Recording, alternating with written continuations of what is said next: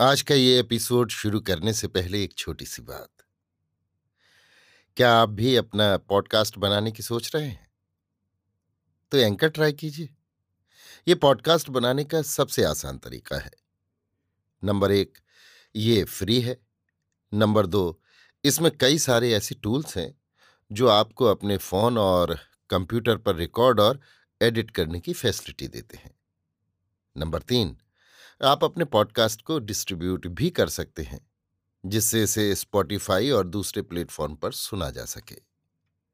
तो डाउनलोड कीजिए free anchor app या विज़िट कीजिए एंकर डॉट एफ़ पर अपना पॉडकास्ट स्टार्ट करने के लिए। ये तो थी एक छोटी सी जानकारी, और अब शुरू करते हैं एपिसोड का सिलसिला। तो आज के एपिसोड में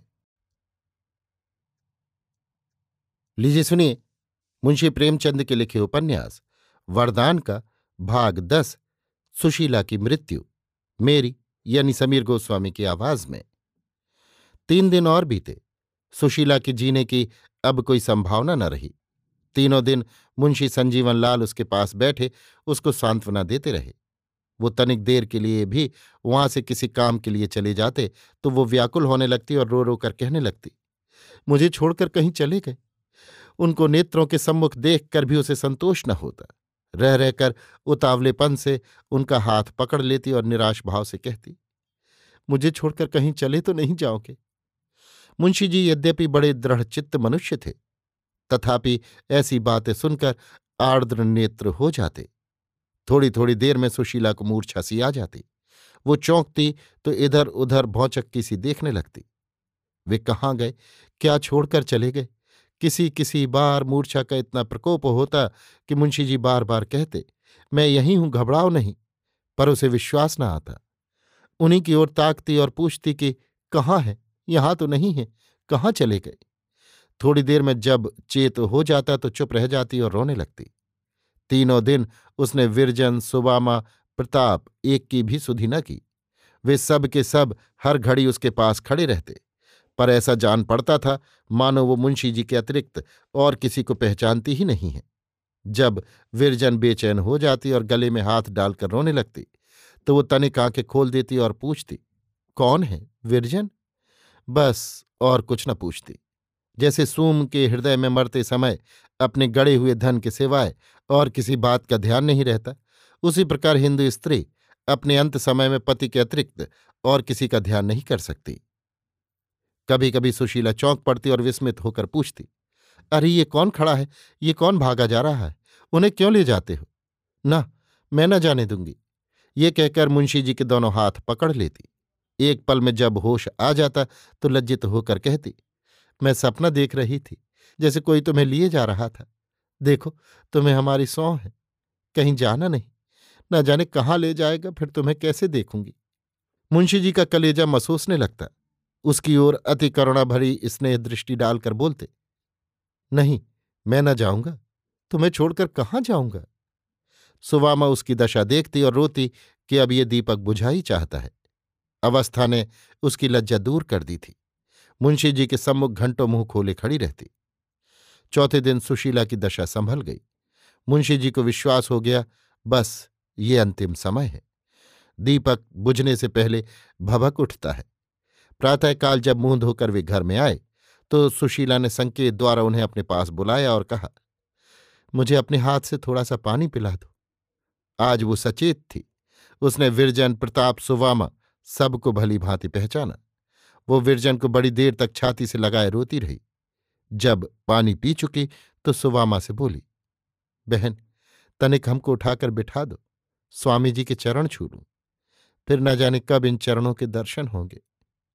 सुवामा ने रोते हुए अपने हाथों से सहारा देकर उसे तनिक सा उठा दिया।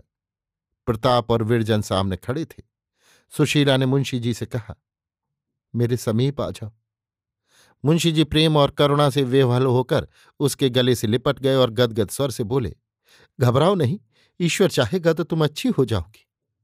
सुशीला ने निराश भाव से कहा हाँ आज अच्छी हो जाऊँगी। जरा अपना पैर बढ़ा दो, मैं माथे लगा लूँ। मुंशी जी हिचकिचाते रहे। सुवामा रोते हुए बोली, पैर बढ़ा दीजिए, इनकी इच्छा पूरी हो जाए। तब मुंशी जी ने चरण बढ़ा दिए।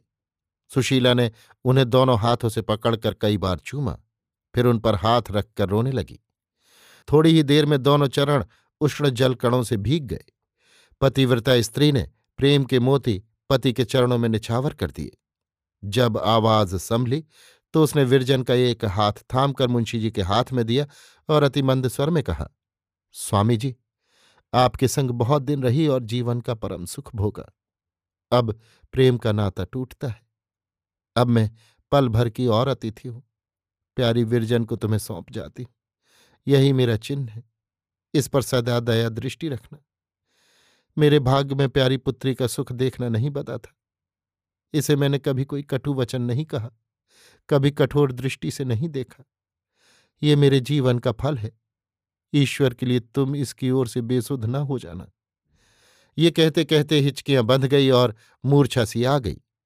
जब कुछ अवकाश हुआ तो उसने सुवामा के सम्मुख हाथ जोड़े और रोकर कहा, बहन, विरजन तुम्हारे समर्पण है।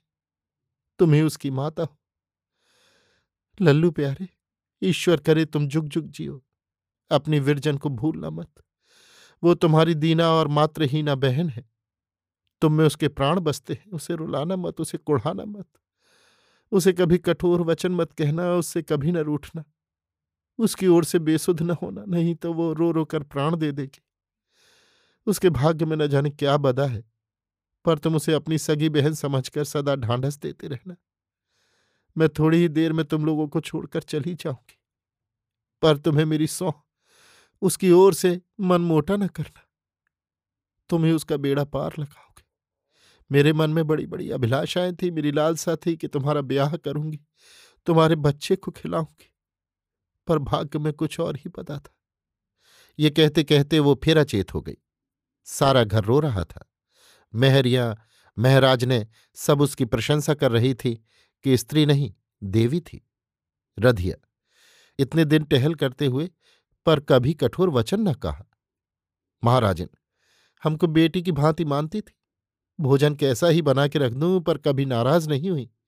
जब बातें करती मुस्कुरा के महाराज जब आते तो उन्हें ज़रूर सीधा दिलवाती थी। सब इसी प्रकार की बातें कर रहे थे। दोपहर का समय हुआ। महाराजन ने भोजन बनाया, परंतु खाता कौन? बहुत हट करने पर मुंशी जी गए और नाम करके चले आए। प्रताप चौके पर गया भी नहीं। विरजन और सुवामा को भूख कहा। सुशीला कभी विरजन को प्यार करती, कभी सुवामा को गले लगाती, कभी प्रताप को चूमती और कभी अपनी बीती कह कहकर रोती। तीसरे पहर उसने सब नौकरों को बुलाया और उनसे अपराध क्षमा कराया। जब वे सब चले गए, तब सुशीला ने सुवामा से कहा, बहन, बहुत प्यास लगती है। उनसे कह दो, अपने हाथ से थोड़ा सा पानी पिला दे। मुंशी जी पानी लाए। सुशीला ने कठिनता से एक घूंट पानी कंठ से नीचे उतारा और ऐसा प्रतीत हुआ, मानो किसी ने उसे अमृत पिला दिया हो। उसका मुख उज्जवल हो गया, आँखों में जल भर आया। पति के गले में हाथ डालकर बोली, मैं ऐसी भाग्यशाली हूँ कि तुम्हारी गोद में मरती हूँ। ये कहकर वो चुप हो गई। मानो कोई बात करना ही चाहती है, पर संकोच से नहीं करती। थोड़ी देर पश्चात उसने फिर मुंशी जी का हाथ पकड़ लिया और कहा यदि तुमसे कुछ मांगू तो दोगे। मुंशी जी ने विस्मित होकर कहा, तुम्हारे लिए मांगने की आवश्यकता है? निसंकोच कहो। सुशीला, तुम मेरी बात कभी नहीं टालते थे। मुंशी जी, मरते दम तक कभी न टालूँगा। सुशीला, डर लगता है कहीं ना मानो तो। मुंशी जी, तुम्हारी बात और मैं ना मानू? सुशीला, मैं तुमको न छोड़ूँगी। एक बात बतला दो। सिल्ली मर जाएगी तो उसे भूल जाओगे? मुंशी जी, ऐसी बातें न कहो। देखो विरजन रोती है। सुशीला, बतलाओ मुझे भूलोगे तो नहीं? मुंशी जी, कभी नहीं। सुशीला ने अपने सूखे कपोल मुंशी जी के अधरों पर रख दिए और दोनों बाहें उनके गले में डाल दी। फिर बिरजन को निकट बुलाकर धीरे धीरे समझाने लगी। देखो बेटी, लालाजी का कहना हर घड़ी मानना, उनकी सेवा मन लगाकर करना। ग्रह का सारा भार अब तुम्हारे ही माथे है। अब तुम्हें कौन संभालेगा? ये कहकर उसने स्वामी की ओर करुणापूर्ण नेत्रों से देखा और कहा, मैं अपने मन की बात नहीं कहने पाई। जी डूबा जाता है। मुंशी जी, तुम व्यर्थ असमंजस में पड़ी हो। सुशीला, तुम मेरे हो कि नहीं? मुंशी जी, तुम्हारा और आमरण तुम्हारा। सुशीला, ऐसा ना हो कि तुम मुझे भूल जाओ और जो वस्तु मेरी थी वो अन्य के हाथ में चली जाए। मुंशी जी, संकेत समझकर, इसकी चर्चा ही क्यों करती हो? जब तक जीऊँगा, तुम्हारा ही रहूँगा। सुशीला ने विरजन को फिर बुलाया और उसे छाती से लगाना ही चाहती थी कि मूर्छित हो गई। विरजन और प्रताप रोने लगे। मुंशी जी ने कांपते हुए सुशीला के हृदय पर हाथ रखा। सांस धीरे धीरे चल रही थी। महाराज इनको बुलाकर कहा, अब इन्हें भूमि पर लिटा दो। ये कहकर रोने लगे। महाराजन और सुवामा ने मिलकर सुशीला को पृथ्वी पर लिटा दिया। तपेदिक ने हड्डियाँ तक सुखा डाली थी। अंधेरा हो चला था। सारे ग्रह में शोकमय और भयावह सन्नाटा छाया हुआ था। रोने वाले रोते थे, पर कंठ बाँध बाँध कर। बातें होती थीं, पर दबे स्वरों से। सुशीला भूमि पर पड़ी हुई थी। वो सुकुमार अंग, जो कभी माता के अंक में पला, कभी प्रेमांक में पौढ़ा, कभी फूलों की सेज पर सोया इस समय भूमि पर पड़ा हुआ था। अभी तक नाड़ी मंद मंद गति से चल रही थी। मुंशी जी शोक और निराशा नद में मग्न उसके सिर की ओर बैठे हुए थे। अकस्मात उसने सिर उठाया और दोनों हाथों से मुंशी जी का चरण पकड़ लिया। प्राण उड़ गए। दोनों कर उनके चरण का मंडल बांधे ही रहे। ये उसके जीवन की अंतिम क्रिया थी। रोने वाले, रो, क्योंकि तुम रोने के अतिरिक्त कर ही कह सकते हो?